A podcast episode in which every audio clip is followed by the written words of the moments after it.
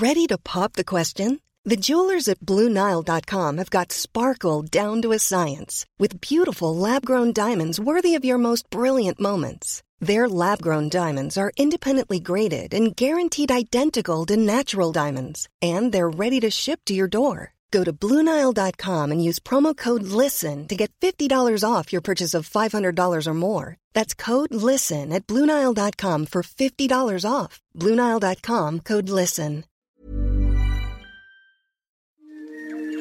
He kōna i purangi tēnei nā te reo irirangi o Aotearoa. we were quite segregated from the um, men until we actually were appointed to our various postings. Kia ora, I'm Sonia Yee, and you're listening to Eyewitness, a podcast exploring moments and events in our history from the people who were there. In this episode, we're looking at women in the police force, in particular, the story of Marie Jane Nixon, who served as a police constable between 1943 and 1947. These days, she lives in Raumati, a 40 minute drive out of Wellington. And when we spoke, she was at home calling through Zoom. Oh, hello, I can hear you.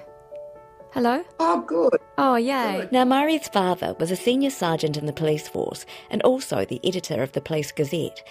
He came home one evening in 1941. He'd witnessed something pretty special that would not only change the face of the police force, but Marie's life as well. He'd seen history made in New Zealand. The first 10 policewomen sworn into the police force. And my word, they were a very fine bunch of young women, he said. And I happened to be listening and said, That's what I want to be. Marie was about 19 at the time. Her father's response wasn't quite what Marie expected. And he just looked down at me because he was six foot one. And he said, You, and laughed. I have understood that Peter Fraser's wife was very much in favour of employing police women. They had been talking about having police women for a considerable number of years. Unfortunately, Marie's father died suddenly a month later, and a year on, she spotted an advertisement in the paper. The police were advertising for new female recruits. The police was an essential industry with men resigning so they could go to war. And Marie leapt at the opportunity. But of the 15 that went into training when I did, I think I was the shortest. And the minimum height at that time was five foot four, and I, I just made it. So Marie was accepted into what became the third draft of female trainee officers in the New Zealand Police Force, and it was a shock to everyone who knew her. My mother was, you know, what would your father say? I think he would have been quite pleased. Obviously, you're working alongside men. Did you train alongside them as well? The senior sergeant that was in charge of our training really was a male. Back then, police training took place over a three month period during the summer months. So the only time there was interaction between the sexes was on the tennis court. And often there'd be young constables come up playing tennis from the local police barracks that were about the city. What other expectations did you have about the police force before you joined? Because, you know, you I guess you grew up with your dad being in the force as well. I always felt that my father was a compassionate man. He also seemed to be a little bit forward thinking for his day. I had watched the way he could speak to people. I wanted to help people. I wanted a job that interested me. I had always been very keen on getting outside. I did study, of course, because we had to have a good standard of education. And back in Marie's day, the mid 1940s, there wasn't even a uniform for female officers. So her daily uniform consisted of the following We just had skirts, dresses, suits, you know, skirt and top. Hats were the thing of the day. You just had your gloves and handbag. The uniforms for women didn't come in until about 1952. Oh, yeah. And before I forget, Marie's friends were shocked that she was joining the police force for one reason. Friends said, You can't go into the force, you're frightened of the dark. Oh, that was no joke. She was terrified of the dark, but she'd have to deal with that soon enough. In fact, she would come face to face with her biggest fear on one of her first jobs. Now, back then, women in the force were often used as decoys, and this was one of those times. You see, there was a creepy guy hanging around Mount Victoria in Wellington. There'd been women living nearby complaining of a male molesting them. Marie can't remember his name, but for the sake of this story, I'll refer to him as a Mount Vic pervert.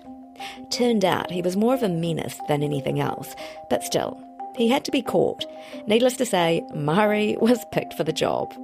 I was told that there'd be a detective there to watch for if anything untoward was happening. Now, we're talking about a forest reserve up a Wellington Hill, where you're surrounded by tall trees, and the further up the winding and sometimes muddy dirt path, the trees start to close in on you. And at night, it's not just dark, but pitch black. And on this night, it was quiet, deadly quiet.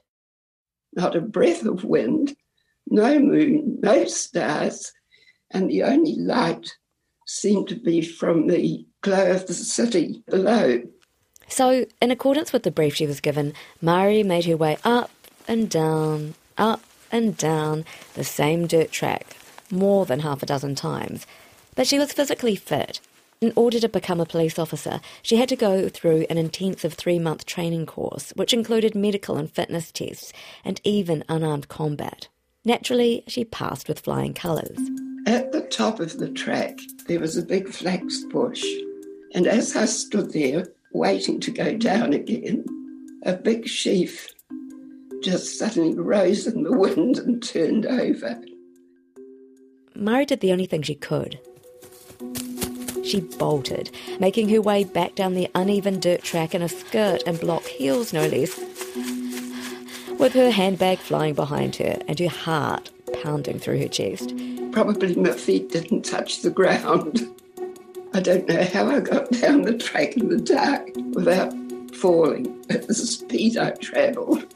Remember how Marie was told that a detective would be close by? Well, he was nowhere to be seen until she made it to the very bottom of the hill. When a cat came out of the grass near the bottom, we both were startled and rushed for the nearest lamplight at the top of the street there. And by all accounts, from what he saw, he was impressed. He said, My word, that was a great turn of speed you put on. But in that same moment, both Marie and the detective had a realization. And then he looked back up the track and he said, There should be two of us on this job tomorrow night. Anything could happen to you before I got there. As for the Mount Victoria pervert, he was nowhere to be seen, but he was caught a few days later. I think it was several days later. I mean, you talked about being a decoy, but like back then, women didn't necessarily do exactly the same roles or weren't allocated the same kinds of jobs as men in the police force. What were the kind of the range of roles that you would have to, I guess, perform or? We were often sent out on inquiries to help where women and children were concerned. We patrolled parks in any public area like that. There was manpower restrictions that all people that could work were expected to work, and the manpower regulations made it necessary sometimes to be sure that people were not idling their time. She took her role in the police very seriously, but was also passionate and loved living in the moment. We had some very strange situations arise. An open court, much older person, a woman, had been arrested and I had to be at that court in the morning, ready to give evidence because I'd been present when she was arrested. I had dressed myself very nicely, tried to keep at the back of the court, hoping I wouldn't be called on. The matron came to me and she said, Good morning, dear. When did they arrest you?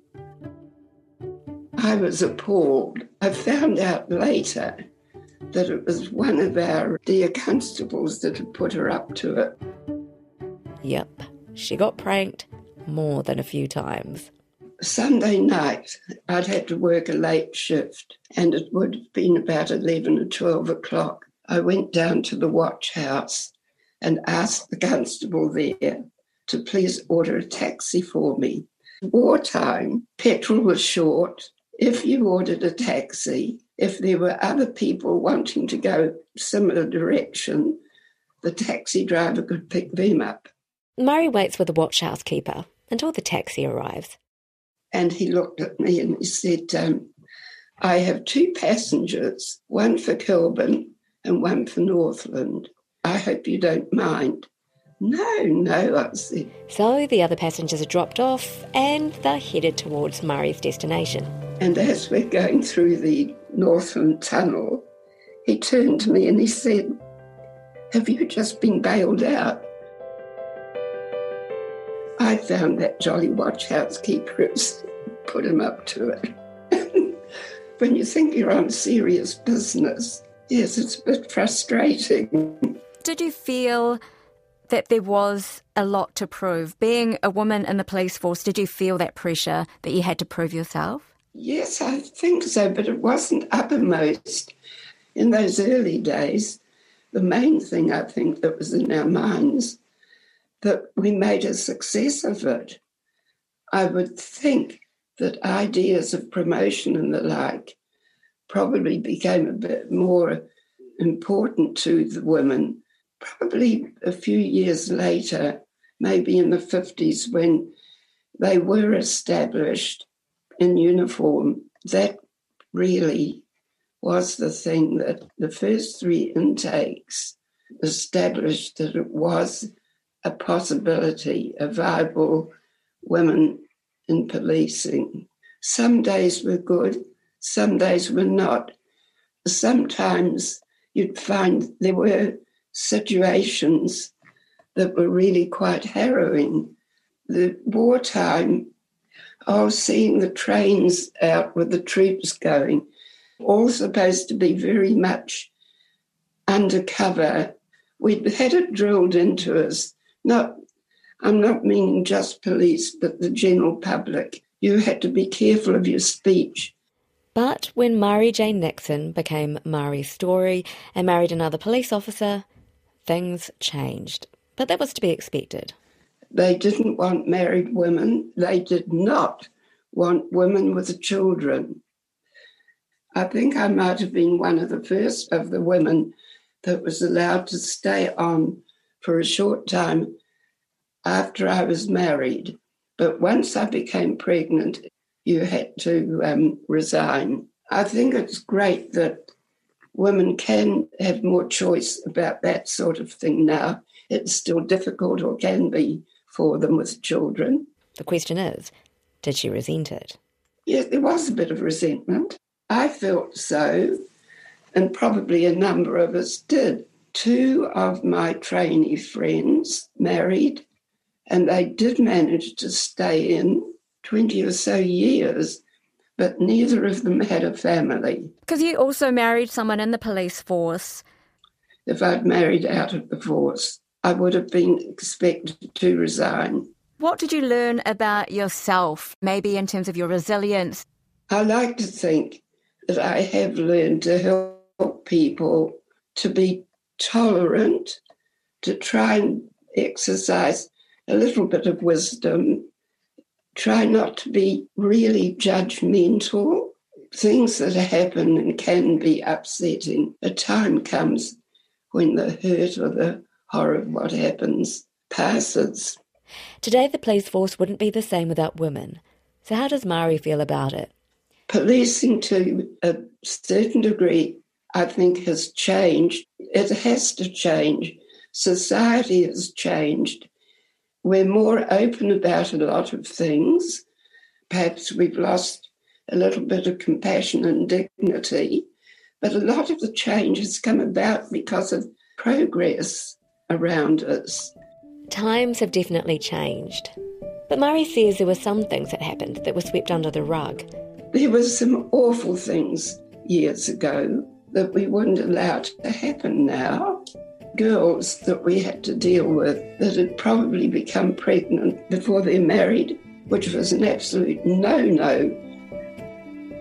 And their babies, they always recommended they be adopted out. Now there's much more understanding of human beings, human nature.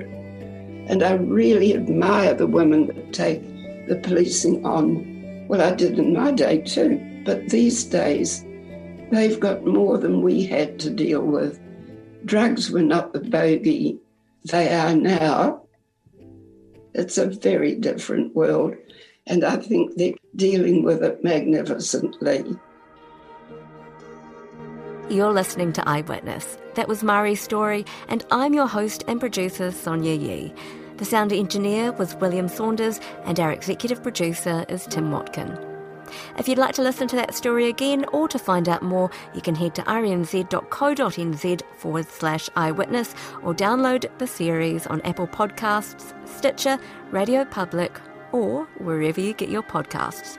Catch you next time.